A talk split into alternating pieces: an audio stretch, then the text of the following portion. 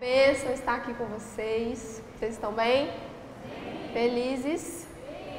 Amém. Espero que vocês estejam animados para tudo aquilo que Deus tem para poder derramar ainda hoje.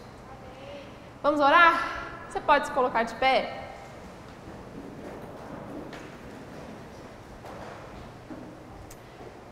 Senhor, nós somos gratos porque mais uma manhã, Suas misericórdias se renovaram sobre nós. Mantenha o nosso coração aberto, os nossos ouvidos atentos, a nossa mente alerta, para que a tua palavra possa cair no bom terreno do nosso coração e dar frutos a 30, a 60 e a 100 por um. Me ajuda, Senhor, porque a minha palavra é fraca, eu sou limitada mas o Senhor é soberano e todo-poderoso. Esteja conosco. Amém. Você pode se assentar.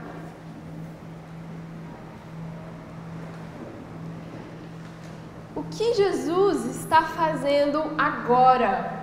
Você sabe me responder isso? O que Jesus está fazendo neste momento? Lá em Hebreus no capítulo 7, no versículo 25, se você quiser abrir a tua Bíblia, eu vou ficar por ali. Na parte B do versículo diz assim: Ele vive sempre para interceder por eles. Eu acredito que talvez uma das doutrinas mais simples e mais negligenciadas da igreja hoje é a doutrina da intercessão celestial de Jesus Cristo. Quando nós falamos da intercessão de Cristo, a gente está falando daquilo que Ele está fazendo agora, o que Ele está fazendo nesse momento. Para muitas pessoas, né, o Jesus funcional, Ele não está fazendo algo nesse momento, para falar a verdade. Tudo aquilo que a gente precisa para a nossa salvação já foi feito, já foi concretizado, realizado. Mas não é bem assim que o Novo Testamento apresenta a obra de Jesus Cristo. Para poder entender como essa doutrina tem sido negligenciada, tenta comparar essa doutrina à doutrina da justificação a respeito da qual nós sempre conversamos, sempre falamos a respeito da obra expiatória de Jesus Cristo. E glória a Deus por isso, porque, como o apóstolo Paulo diz lá em Romanos, no capítulo 5, por meio da obra de Jesus, por meio da nossa fé nele, nós somos reconciliados e temos paz com Deus.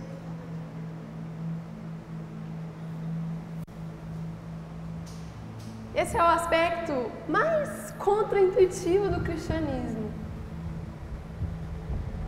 Nós não fomos justificados depois da gente ter se recomposto, né, aplumado a vida. Não.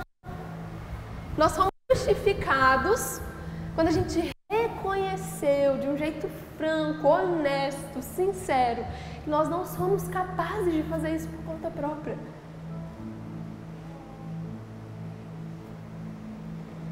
Então nós conhecemos a obra de Jesus Cristo, nós sabemos que ele era o cordeiro imolado desde a fundação, desde antes da fundação do mundo. E ele encarnou, assumiu a forma de um servo, se humilhando,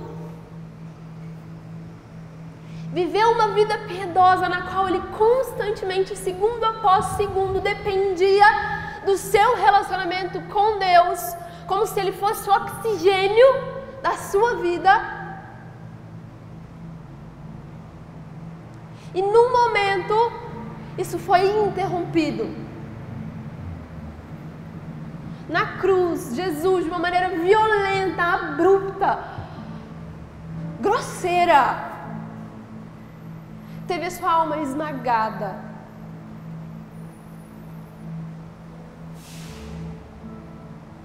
Depois de viver uma vida santa, naquele momento ele recebeu sobre o seu corpo, sobre o seu coração, todos os pecados da humanidade.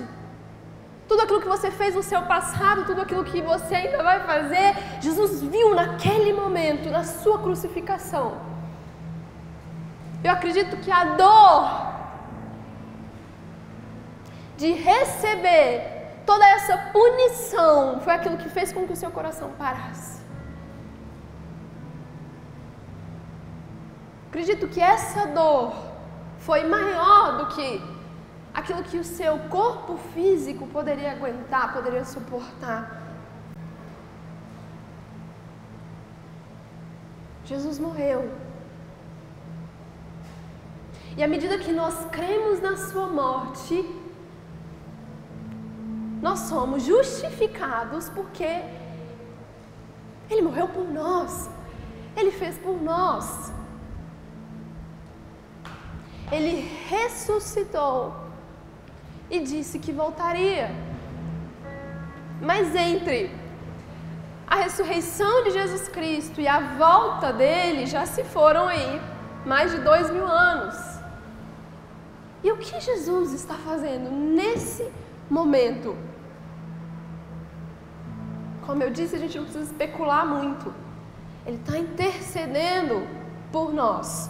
A justificação ela está vinculada àquilo que Jesus fez no passado, mas a intercessão dele está associada ao que ele está fazendo nesse momento, agora.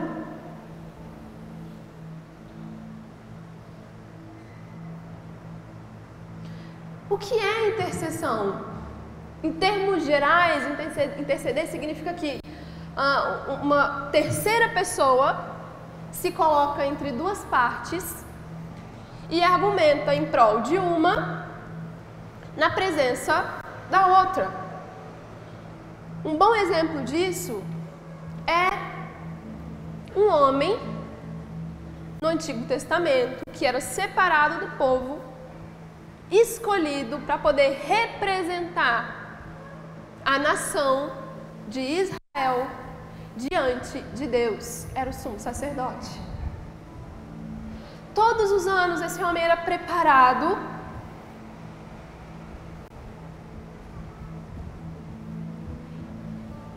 e ele entrava na festa da expiação no Santo dos Santos. Ele se colocava diante de Deus em prol dos homens, diferente de um profeta que vinha da parte de Deus para os homens, ele vinha da parte dos homens a Deus. Ele entrava ali no Santo dos Santos, oferecia um sacrifício pelo pecado de toda a nação, e se o sacerdote fosse bom, a Bíblia vai dizer isso, se ele estivesse aprovado, o povo estava aprovado.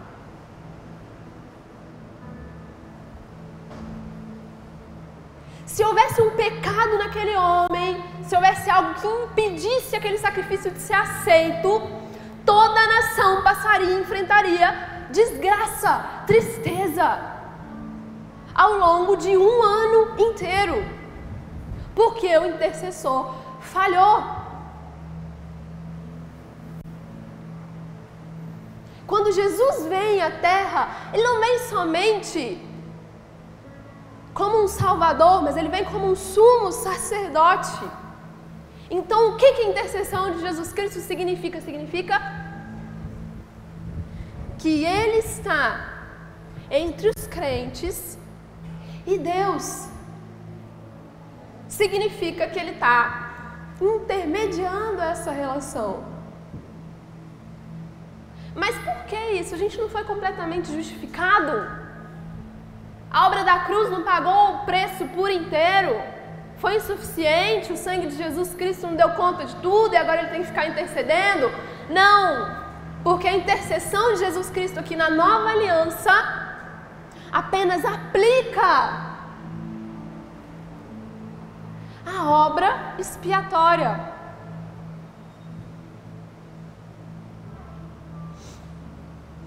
Lá em Romanos, no capítulo 8, no versículo 33, quem trará alguma acusação contra os escolhidos de Deus?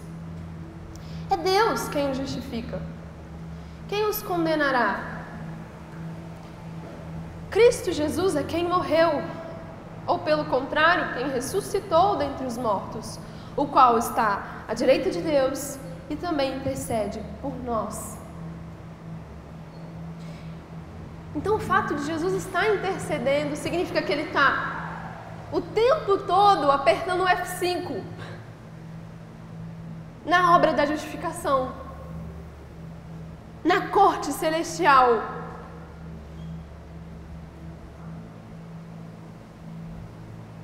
Aquilo que ele fez está sendo atualizado momento após momento, vez após vez, segundo após segundo. Por isso eu separei aqui três coisas que a intercessão de Jesus Cristo significa para nós. Primeiro, o fato de Cristo estar intercedendo por nós nos dá segurança de que nunca seremos esquecidos. No Antigo Testamento, a lei mosaica requeria que o sumo sacerdote ele tivesse em seus ombros duas pedras. Nessas pedras estavam escritos os nomes das tribos de Israel. Elas eram chamadas de pedras da memória. Toda vez que ele entrava no Santo dos Santos, a primeira coisa que Deus via não era ele, mas eram os nomes que estavam em seus ombros. João capítulo 10, Jesus diz: Eu conheço aqueles que são meus. Eu sou o bom pastor e eu conheço as minhas ovelhas. Hoje, a destra de Deus, Ele tem o meu, o seu nome gravado em Suas mãos. Ele está constantemente nos apresentando diante de Deus. Isso é segurança de que nós não estamos sós, nós não estamos esquecidos. Você não está à deriva. Ainda que você não ouça, nesse momento, Jesus está clamando o seu nome. Jesus está falando a respeito de quem você é. Ele está no Santo dos Santos, perante a face de Deus, te representando.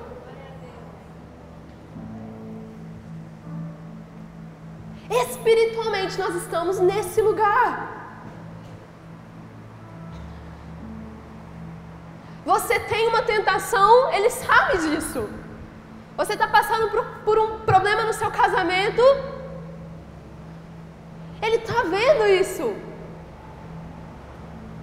Você perdeu um ente querido, está passando por um luto, está enfrentando enfermidade. Ele está lá clamando ao seu favor mostrando as suas marcas por você. Segunda coisa que a intercessão de Cristo significa: significa que Ele nos amará até o fim. Acho que a intercessão de Cristo reflete como que o resgate dele é pessoal profundamente pessoal. Porque se nós conhecêssemos apenas a morte e a ressurreição de Cristo, que já é muita coisa, mas não a sua intercessão, a gente seria tentado a ver a nossa salvação como algo que é excessivamente formal, né? Jesus veio, se colocou como um cordeiro, sofreu, pagou o preço, ponto final. A dívida está paga. Como se ele dissesse: olha, um beijo, acabei. Ok? Está feito. Tchau. Mas ele não para por aí. Não é uma coisa tão mecânica assim. A intercessão de Jesus Cristo reflete o seu coração. O mesmo coração que o motivou a morrer por você, motiva hoje a estar à destra de Deus, lembrando o Pai daquilo que ele fez. É como se ele dissesse: opa, eu estou aqui. O tempo todo eu estou aqui. Reafirmando aquilo que eu fiz. Eu não paro. Eu amo a intercessão de Cristo porque mostra como o amor dele é obstinado, é teimoso. A gente se entrega às pessoas, mas a gente sempre tem um limitezinho, né? Mas Jesus não, a Bíblia diz em João capítulo 13 que ele nos amou até o fim.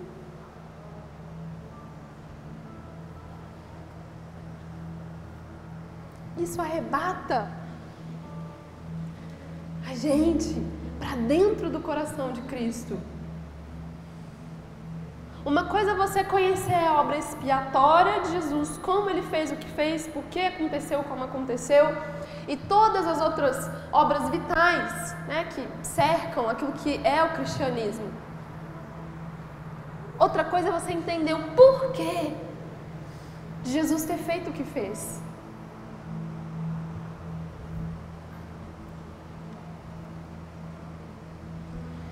Não é como se ele tivesse tido um lapso de misericórdia, se sacrificado e pronto. Não. O amor dele é como um rio estável, contínuo, que não cessa, nunca para, persiste. Então, o coração de Jesus está atraído por você hoje, individualmente, tanto quanto esteve no momento da humilhação dele.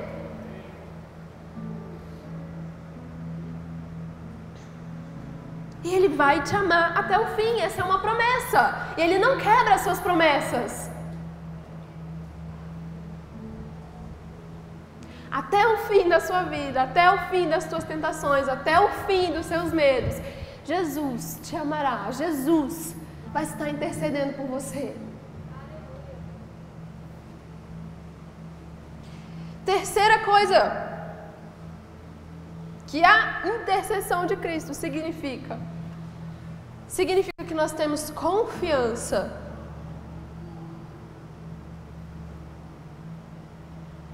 Saber que Jesus Cristo é o nosso sumo sacerdote, entender que Ele vive sempre para poder interceder por nós, deveria ser um motivo de muita certeza e alegria no nosso coração. Você pode viver sem medo, sem ansiedade, sem se preocupar com condenação, com o julgamento, com o inferno, com a morte. Você pode viver num estado de confiança absoluta. Lá em Hebreus, no capítulo 7, Hebreus 7, 23, e aqueles se tornaram sacerdotes em grande número, pois pela morte eram impedidos de permanecer. Mas ele tem um sacerdócio inalterável, porque permanece para sempre. Portanto, também pode salvar perfeitamente os que por meio dele se chegam a Deus, pois vive sempre para interceder por eles. Olha como o autor da carta aos Hebreus ele está colocando um foco especial nesse aspecto atemporal da nossa salvação. Por quê? Porque Jesus não morreu como sacerdotes do Antigo Testamento. Então a gente não precisa ter medo de, talvez em algum momento, nós não sermos aceitos. Porque o sacerdócio dele é imutável e permanece. Por isso ele salva perfeitamente, ele não deixa nada de fora. Nada fica para trás. A nossa presença na graça de Deus, a nossa presença na família dele, nunca esmorece, nunca morre. É como se a bateria nunca acabasse. Se você está em Jesus, não existe nenhuma área da sua vida na qual ele não possa tocar. Às vezes nós entendemos que ele morreu pelos nossos pecados, mas a gente tem dificuldade de entender que mesmo naquela área mais obscura do nosso ser, mesmo naquele pecado com o qual a gente luta e é tentado, nós temos a força oferecida por Jesus Cristo para prevalecer. E a lógica dele não é você pecou, agora você se afasta. A lógica dele é você errou, ok, chega mais para perto.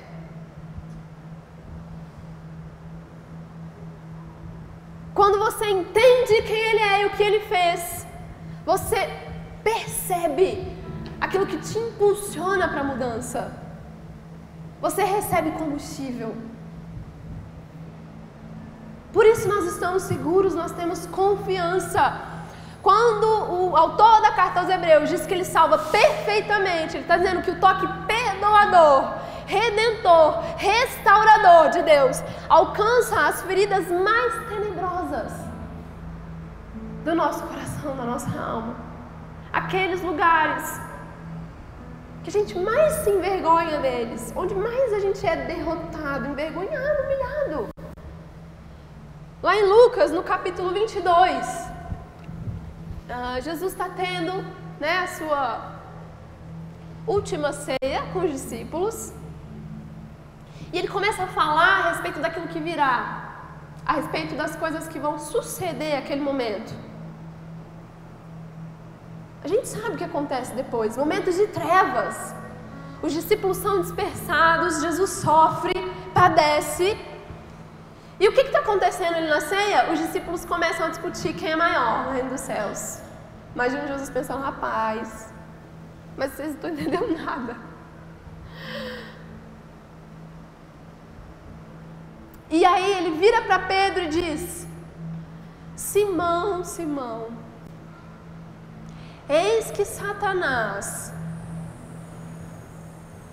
vos clamou, pediu a sua alma para que você fosse peneirado como trigo. Peneirar aqui quer dizer cirandar, né? Pegar mesmo aquela peneira grande que a avó da gente tinha, né? sacudir todo o detrito, tudo que pode ser sacudido e abalado e deixar o grosso. O que Satanás queria fazer com Pedro era humilhar Pedro, mostrar para Pedro que ele não era tão bom quanto ele achava que era. Você se acha o fortão? O cara fiel, o cara leal, o cara legal? Pois agora eu vou te mostrar quem você é. Mas Jesus diz o seguinte: Eu, porém, intercedi por você. Para quê? Para que a sua fé não desfalecesse. Às vezes a gente olha para a gente e faz aquela breve análise, né, da nossa vida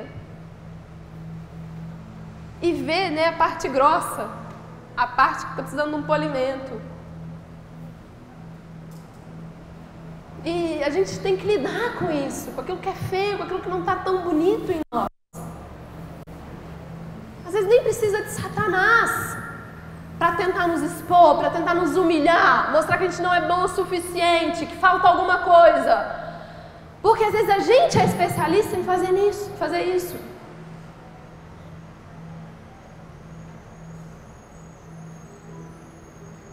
Mas Jesus está dizendo: eu intercedo por você nesses momentos, para que a tua fé não desfaleça. Eu sou contigo. E quando você se converter, Pedro, quando você fizer a volta de novo, fortalece os teus irmãos. Eu vou interceder e você vai fazer a volta.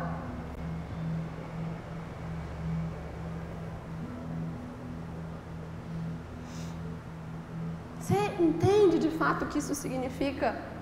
A Bíblia é muito realista, né? O apóstolo João diz lá na sua primeira epístola, no capítulo 2, versículo 1: Filhinhos, eu estou escrevendo isso para que vocês não pequem. Mas, se alguém pecar, saibam que nós temos um advogado junto ao Pai, Jesus, o Cristo, o justo. Ele não nos perdoa por meio da sua obra na cruz e aí espera que a gente resolva a nossa vida sozinho, né? Desejando uma boa viagem, como eu disse. Ele nos carrega o tempo todo na caminhada da nossa salvação, na nossa ida até o céu. Todas as vezes em que nós nos aproximamos do Senhor,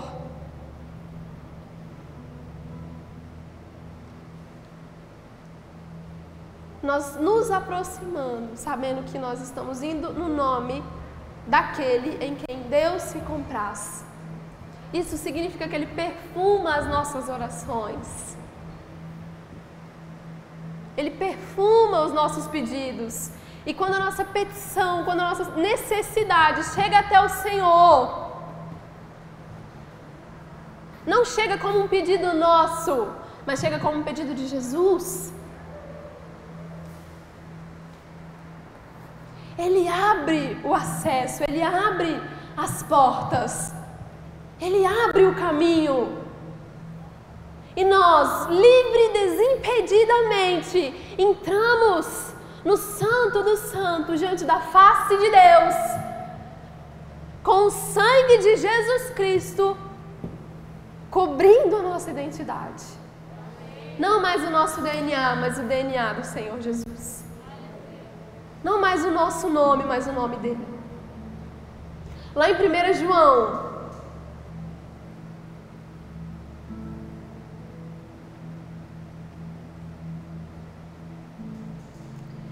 No capítulo 4, no versículo 17.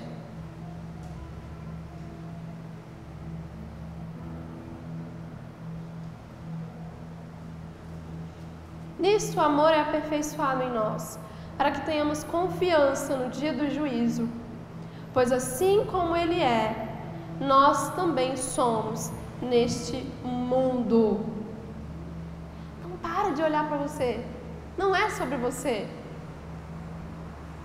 Não é sobre o que você está fazendo o que você está deixando de fazer. É sobre Ele. Assim como Ele é, nós somos neste mundo.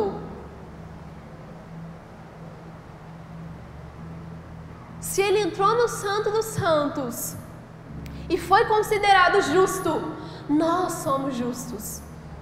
Se ele entrou no Santo dos Santos e foi considerado santo, nós somos santos.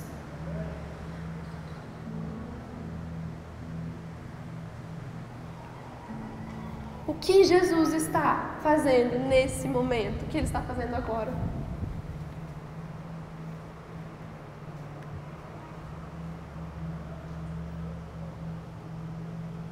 Jesus está orando por você.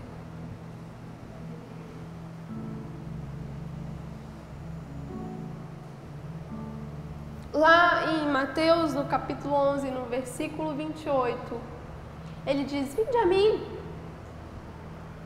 vinde a mim, todos vós que estáis cansados, sobrecarregados, eu vos darei descanso e alívio.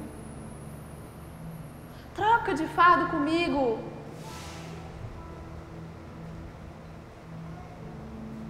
Entrega o seu fardo, o seu jugo para o Senhor e recebe do fardo dele, que na verdade não é fardo, na verdade não é jugo. Por quê? Porque é leve e é suave.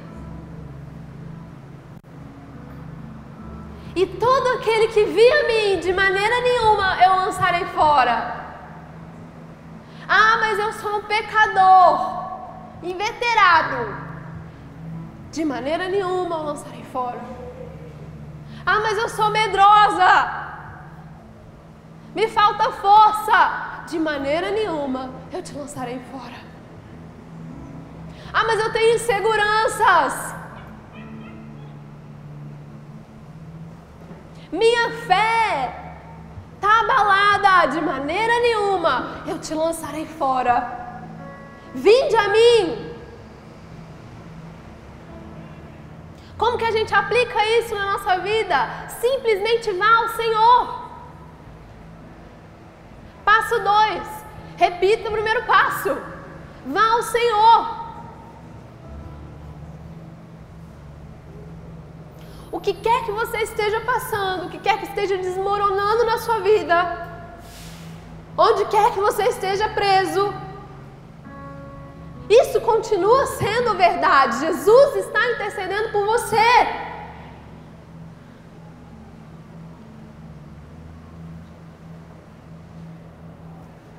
Não espere as trevas passarem. Não espere as suas derrotas cessarem. É justamente para esse lugar que Jesus Cristo está dando mais atenção. Ele é atraído por esse lugar.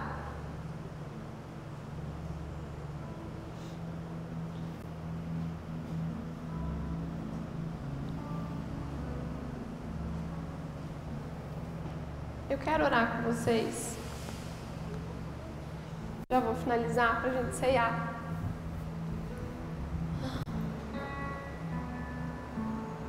Mas eu sinto que algumas pessoas aqui precisam tirar Jesus do túmulo.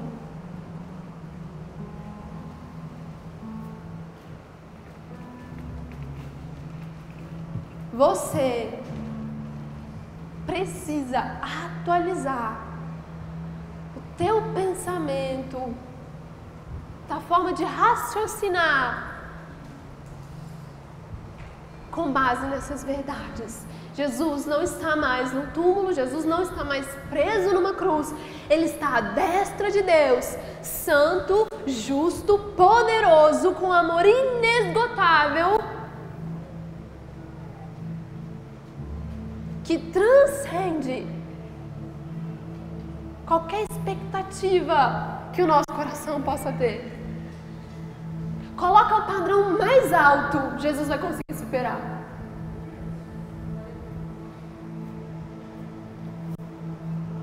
Se coloque de pé.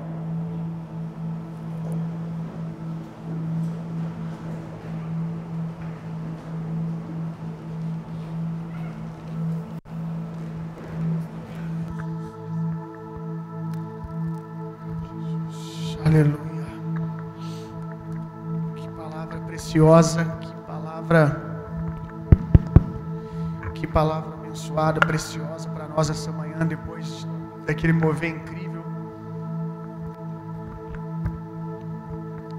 Deus ainda libera um pão tão farto para nós. Eu sinceramente acredito que a vontade plena de Deus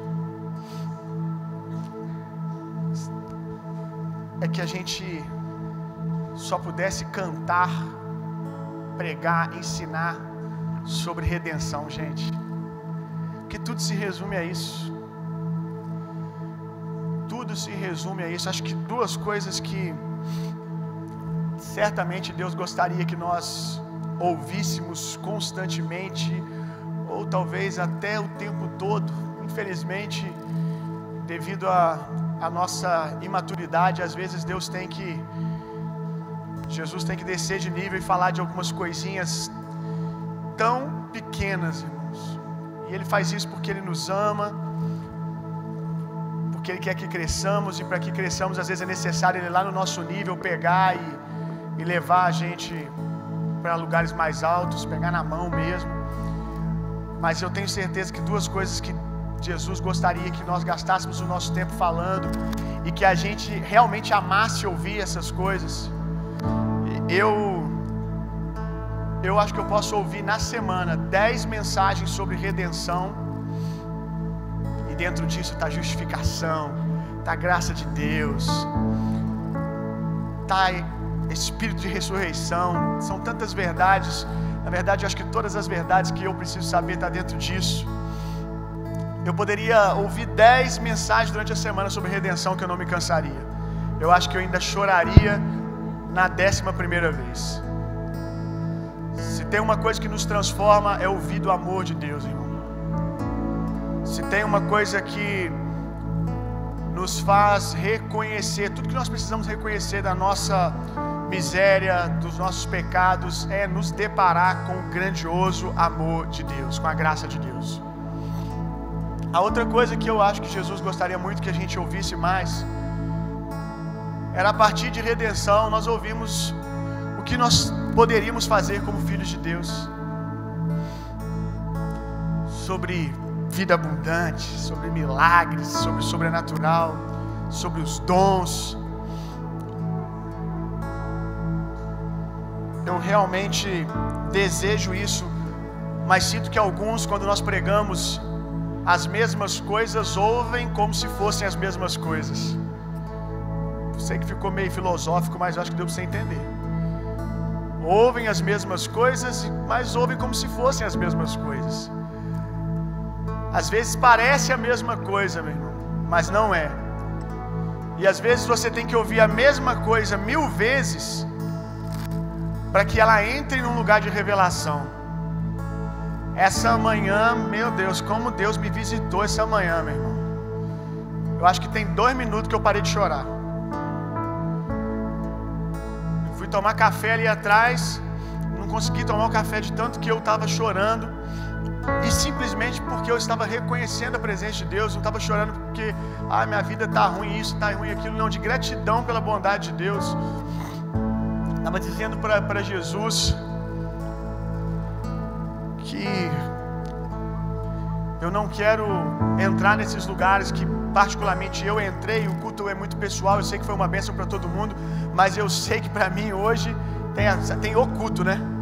E às vezes você vem aqui num domingo e é um culto para mim abençoado, mas para você foi o culto. Para mim foi isso hoje, nessa manhã. Eu estava dizendo para Jesus: Jesus, não quero entrar em lugares como esse, eu não quero ver o meu coração experimentar coisas como essa e chegar semana que vem eu ter mais um culto. Eu estava chorando, dizendo: Jesus, nos ensina a te adorar de um jeito que atrai a Sua presença. Nos ensina, Espírito Santo, falar a coisa certa. O que, que você gosta de ouvir? Qual a canção que o Senhor quer ouvir? Como o Senhor gosta que te adoremos? Nos ensina, Jesus. Nos ensina a provocar a Sua presença, porque são cultos como esse que me fazem permanecer, irmão. E eu quero que você entenda que eu não estou falando sobre que eu permaneço quando simplesmente eu sinto a presença de Deus. É mais do que isso, é porque cultos como esse me, me, me motivam, porque me mostram o que é o céu. E aí não permite que o meu evangelho fique chato. Que o meu evangelho fique, como eu orei hoje também, dizendo para Deus me ensinar como adorá-lo e dizendo: Deus, me livra da religião dos homens. Obrigado que essa manhã eu vi que o Senhor ainda tem lugar para me tocar sem pedir, me, me tocar sem um cronograma. Que o Senhor ainda tem liberdade para fazer as coisas do jeito que o Senhor quiser, a hora que o Senhor quiser. Que essa igreja ainda é uma igreja, não se tornou uma religião. Que o Senhor nos livre, Jesus, da religião. Nós queremos que essa casa seja um lugar onde o Senhor pode vir nos tocar. E nós, na verdade, queremos que o Senhor nos toque sempre. E eu creio que o segredo disso está numa adoração pura e genuína, que nasce a partir de uma revelação de redenção. Quanto mais nós entendemos, falei semana passada, quanto mais nossa revelação de ressurreição aumenta, mais o prédio pode ser erguido. E ressurreição é redenção. Eu sonho que a gente cante só redenção, os feitos de Jesus, o caráter de Deus o tempo todo, sabe? E é isso que atrai a presença de Deus. É isso que atrai. Às vezes nós queremos ir por, pelo outro lado, né? A gente quer ficar cantando músicas que ficam invocando a presença. E essas músicas eu acho que têm o seu lugar em algum momento, mas acho que a adoração no Brasil ainda está muito construída na força do braço. A adoração no Brasil ainda está muito construída em vem, vem, vem, vem, aí os instrumentos de percussão vem, vem, vem, vem, e a gente fica cantando uma atrás da outra, invocando, invocando, e não entendeu que a maneira mais prática e fácil de se invocar a presença de Deus é reconhecer quem Ele é. é dizer quem Ele é, é falar da obra dele, é falar dos feitos dele. Quando você começa a fazer isso, você invoca a presença. Na verdade, você experimenta a presença que já está disponível, porque quando você está cantando quem Deus é, você está olhando para Deus, está sendo transformado conforme a imagem dele. E aí você começa a experimentar a glória dele, porque você está reconhecendo a glória dele, reconhecendo quem ele é. Eu oro para que ainda esse ano nós amadure... venhamos amadurecer um pouco mais sobre ter prazer de cantar quem Deus é de falar quem Deus é, falar da bondade de Deus, como foi essa, essa manhã. Glória a Deus. Faça assim com as suas mãos. Que o amor de Deus, que a graça de Jesus Cristo, que o consolo, poder e a personalidade do Espírito Santo sejam em vocês e através de vocês, hoje e sempre. Vão e tenham uma semana sendo profundamente intensamente amados por Deus, vão, transformem o mundo e reinem vida.